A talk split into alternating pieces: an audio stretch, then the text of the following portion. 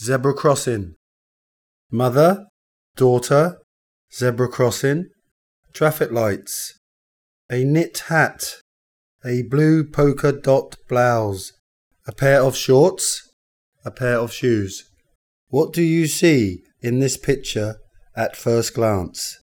Do you see a mother and her daughter crossing the road? Or do you see just a woman and a child at the zebra crossing? No matter what you see, there are definitely two lovely females walking on the crosswalk as a green man signal appears on the traffic lights to reach the other side of the road. The older woman is holding a hand of the younger one who is wearing a knit hat, a blue polka dot blouse, a pair of shorts, and a pair of shoes. They seem to be cautious of the traffic for their safety, and that's how we should be when we cross the road.